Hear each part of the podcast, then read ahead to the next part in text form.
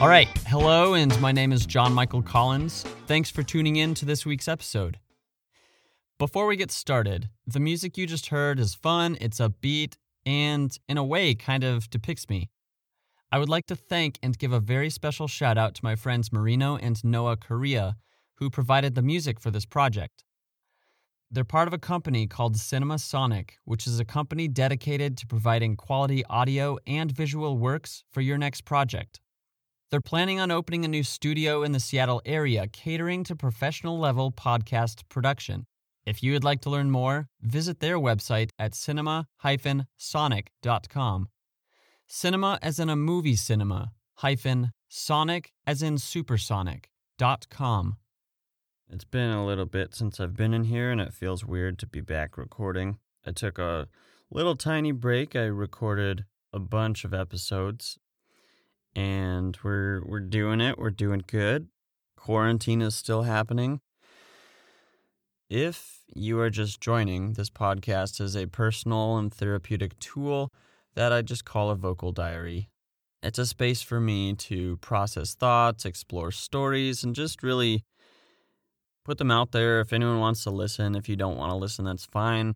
If you need it to help you go to sleep because my voice is boring, or if my voice is boring, then that, that's fine too.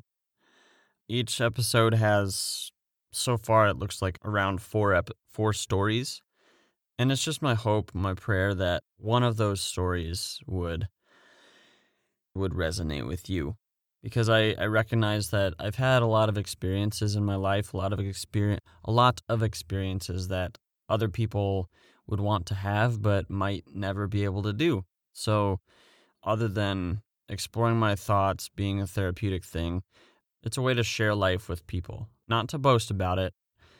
I'm not doing this for any sort of social status, social gain. Having a project, having something to do is really good for anyone, and especially in this time right now. It's been a huge blessing, and I'm grateful that I could do this. My max episode time is 20 minutes. Let's just let's get right into it, shall we? Uh to when we had a cotton candy maker.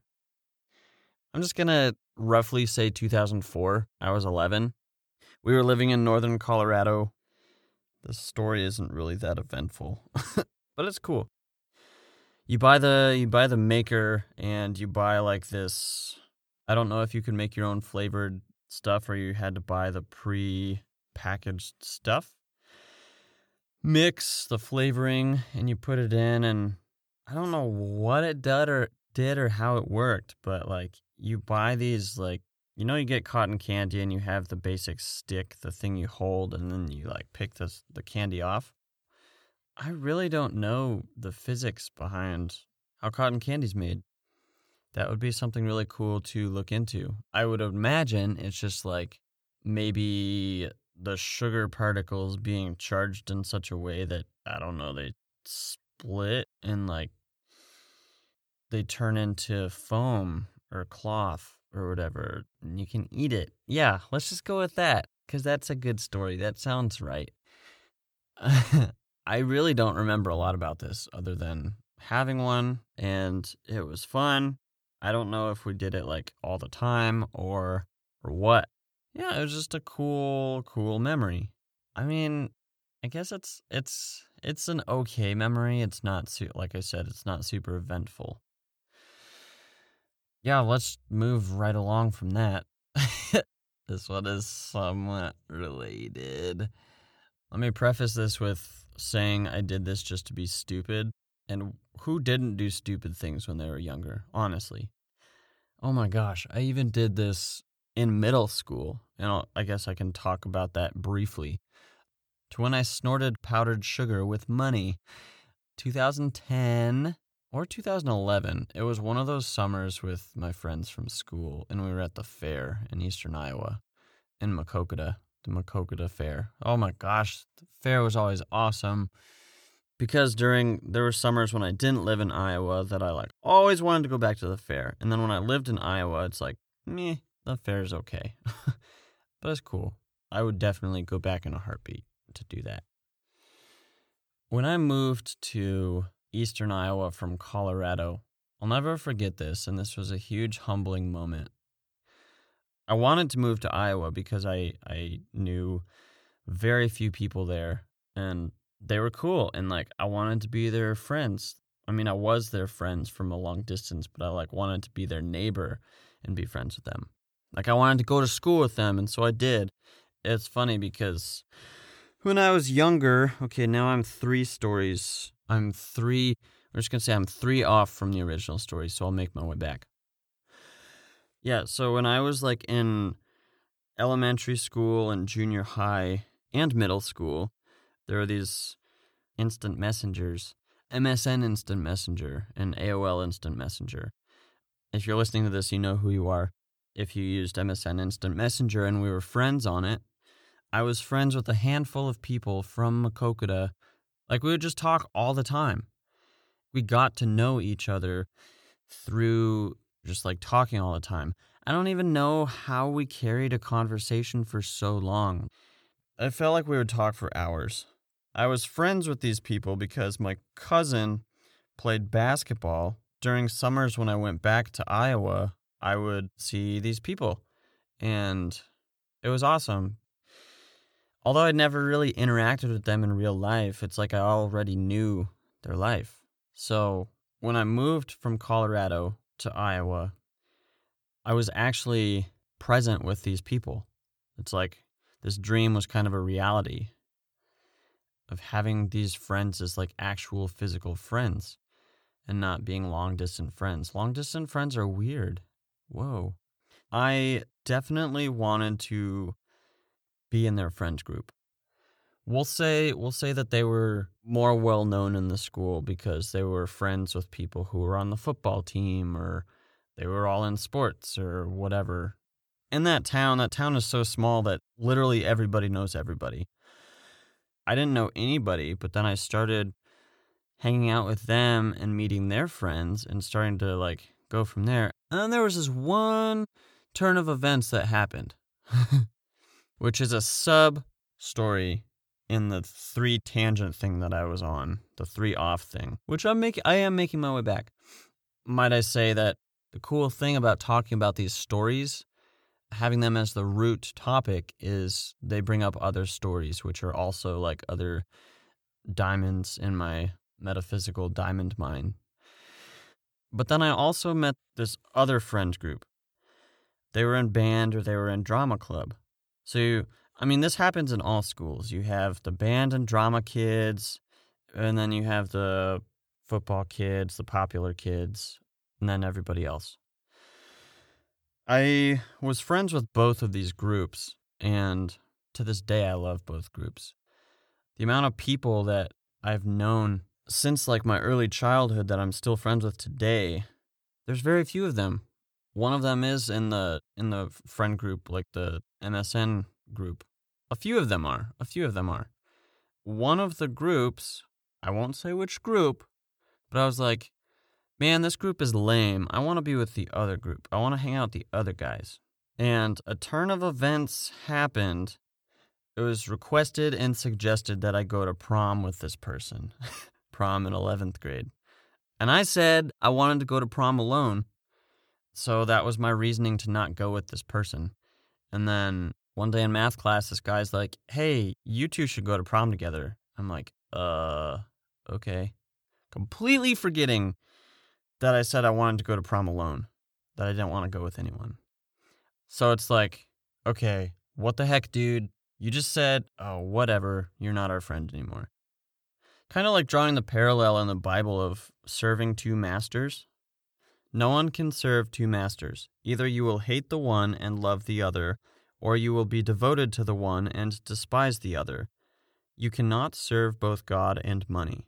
Matthew 6:24 it's like I couldn't I couldn't be fully devoted to both groups and one group was essentially cut off. I mean, I'm still friends with people in that group, but I never really this is funny. I never really had chemistry with them that I did with the other group. And the other group I actually did have a lot of them were in my chemistry class, which is oh goofy, oh gosh. Um silly snarky, whatever. Um, I love both groups. I love you both. So, bringing that threefold back to one and zero, maybe it was twofold, two off. I don't know. It was either a one or a $50 bill or a $20 bill or a $5 bill, maybe a $100 bill. I became so close with this other friend group and like ended going up to the fair with them. You're probably wondering why I snorted powdered sugar with money. Because I was a I was a goofball. I'm still a goofball. And I did stupid things. I still do stupid things, but I got a funnel cake at the fair. I think someone else did this too, but I took a dollar bill, I rolled it up and just snorted the powdered sugar off the plate. I would not recommend doing that because it hurts. That wasn't the first time I snorted sugar. Like middle school in Colorado, we were on a trip to maybe it was somewhere in Utah, like Moab, Utah. And someone had Smarties and we were crushing them up and we were we snorted them. Like, dude, you're a kid. Do good things. Don't do bad things, which nobody should do bad things. Everybody inherently knows right from wrong. I strongly believe that whether or not you think something is right or wrong does not justify whether it's actually right or wrong. Like murder is definitely not good. I forgot the lesson in the last topic. Do do do do do. Just enjoy life. Whatever you have, enjoy it. We enjoyed that cotton candy maker. It was kind of stupid at the thought of that sugar's bad for your teeth. So maybe maybe enjoy something else. The lesson with snorting powdered sugar, don't do that. It hurts. I don't commend anyone to do that. Because when you do it, it'll like get in your sinuses, and you know how when you have something stuck in the back of your throat and you can't get it out, how irritating and annoying it is? Yeah, that'll happen. Even though powdered sugar tastes good, it didn't taste good. Next topic to when I made homemade ice cream. We'll say 2009. I was 16. I'm pretty sure I did this before that time. We'll say 2007 or even 2008. I don't know where I got this idea, whether I saw it in a magazine. I used to read popular science a lot when I was in eighth grade. I created a magazine cover, kind of like mimicking popular science, with me on it. At Pioneer, we all had to write a personal vision of success. What we envisioned success to look like. I envisioned myself in 2021 figuring out a way to make it simpler to get to Mars. This was about like a, I don't know, maybe a five to 10 page paper. I don't think the vision of success was in specifically what we wrote about, but the mentality of which we wrote it through. Which is cool. And the reason I say that is because that's what I think about when I think about making this this ice cream because it was in the same house, it was in the same kitchen, and that's just like some of those other diamonds that I found in that, which is kind of sweet, kind of cool. Mm. Oh,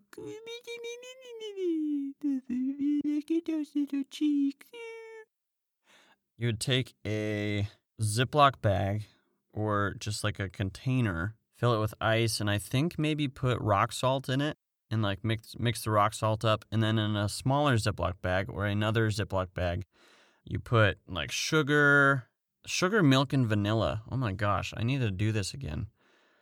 This ice cream was super good and I did it a lot. Possibly one of the coolest things I've ever done because like I got to enjoy it twice. I got to enjoy making it and I got to enjoy consuming it.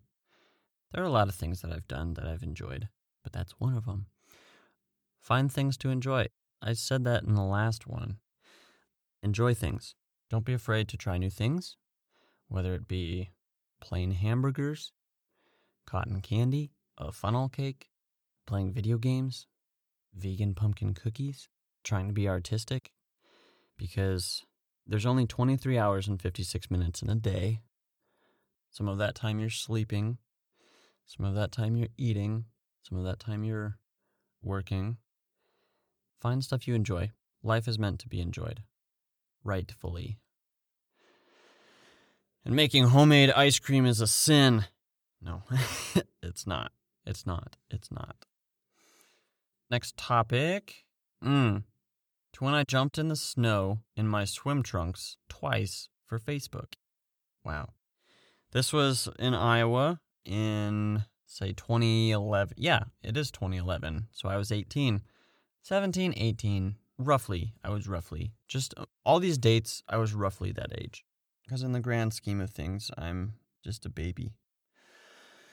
In the grand scheme of life, we're all just babies.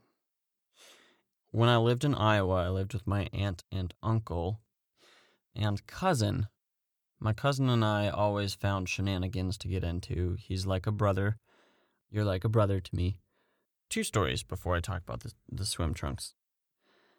I was sitting on a wheel on a piece of farm equipment that you could spin freely. It was like maybe two, two or three feet off the ground, and I sat on top of it and I was spinning around in it. I had my cousin spin me around. We're like, yeah, we're working hard. Another shenanigan, they had a ping pong table. Ping pong, ping pong is fun. I do want a ping pong table someday. I don't know how often we would do this or why we started doing this. I was playing with my shirt off, and he would hit the ball as hard as he could with the paddle, like straight into my chest. There's probably a picture somewhere of me with like maybe five or ten ping pong ball pelts on my chest. Silly, stupid. There was one year, it was, yeah, that year in 2011, there was such a huge winter storm, a snowstorm, that school was canceled for like four out of five days of the week, or maybe just five days. And it was awesome. I do still have the video to this, it's on my Facebook. One night, I was wearing my swim trunks, and I'm like, hey, I'm gonna go jump in the snow. Because there was like a three or four foot snowbank outside their basement. It was ridiculous the amount it snowed. Like, this was probably the beginning of my do crazy, stupid things for for social media, the world, just to make people laugh. In a way, that's like an act of love. I do not encourage anyone to hurt yourself to make people laugh, by the way, because hurting yourself isn't good. I was like, hey, I'm to jump in this snowbank. You should videotape me. So I was in my swim trunks with my shirt off, 17 or 18 years old, just in the freezing cold. Open up the door, one, two, three, plop. And then I got out. Oh my gosh, it's so cold. And then, uh, like, I gave a thumbs up or something into the camera. I wasn't in the snow for very long. I wanted to do it again and be longer in the snow so it seemed more intense. So I did it again and bless my cousin for putting up with all the times that I wanted to be videotaped, video cameraed.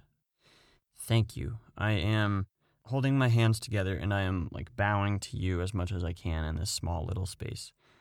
Thank you for doing that. And I love you so much. Thanks for being like a brother, even though you're my cousin.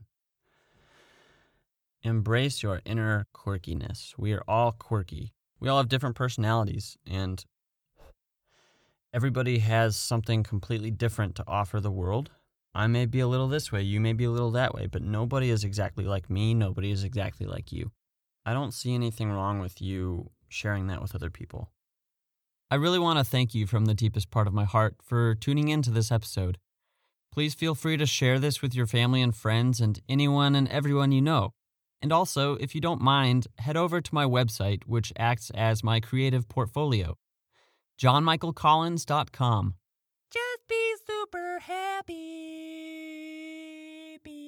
super happy.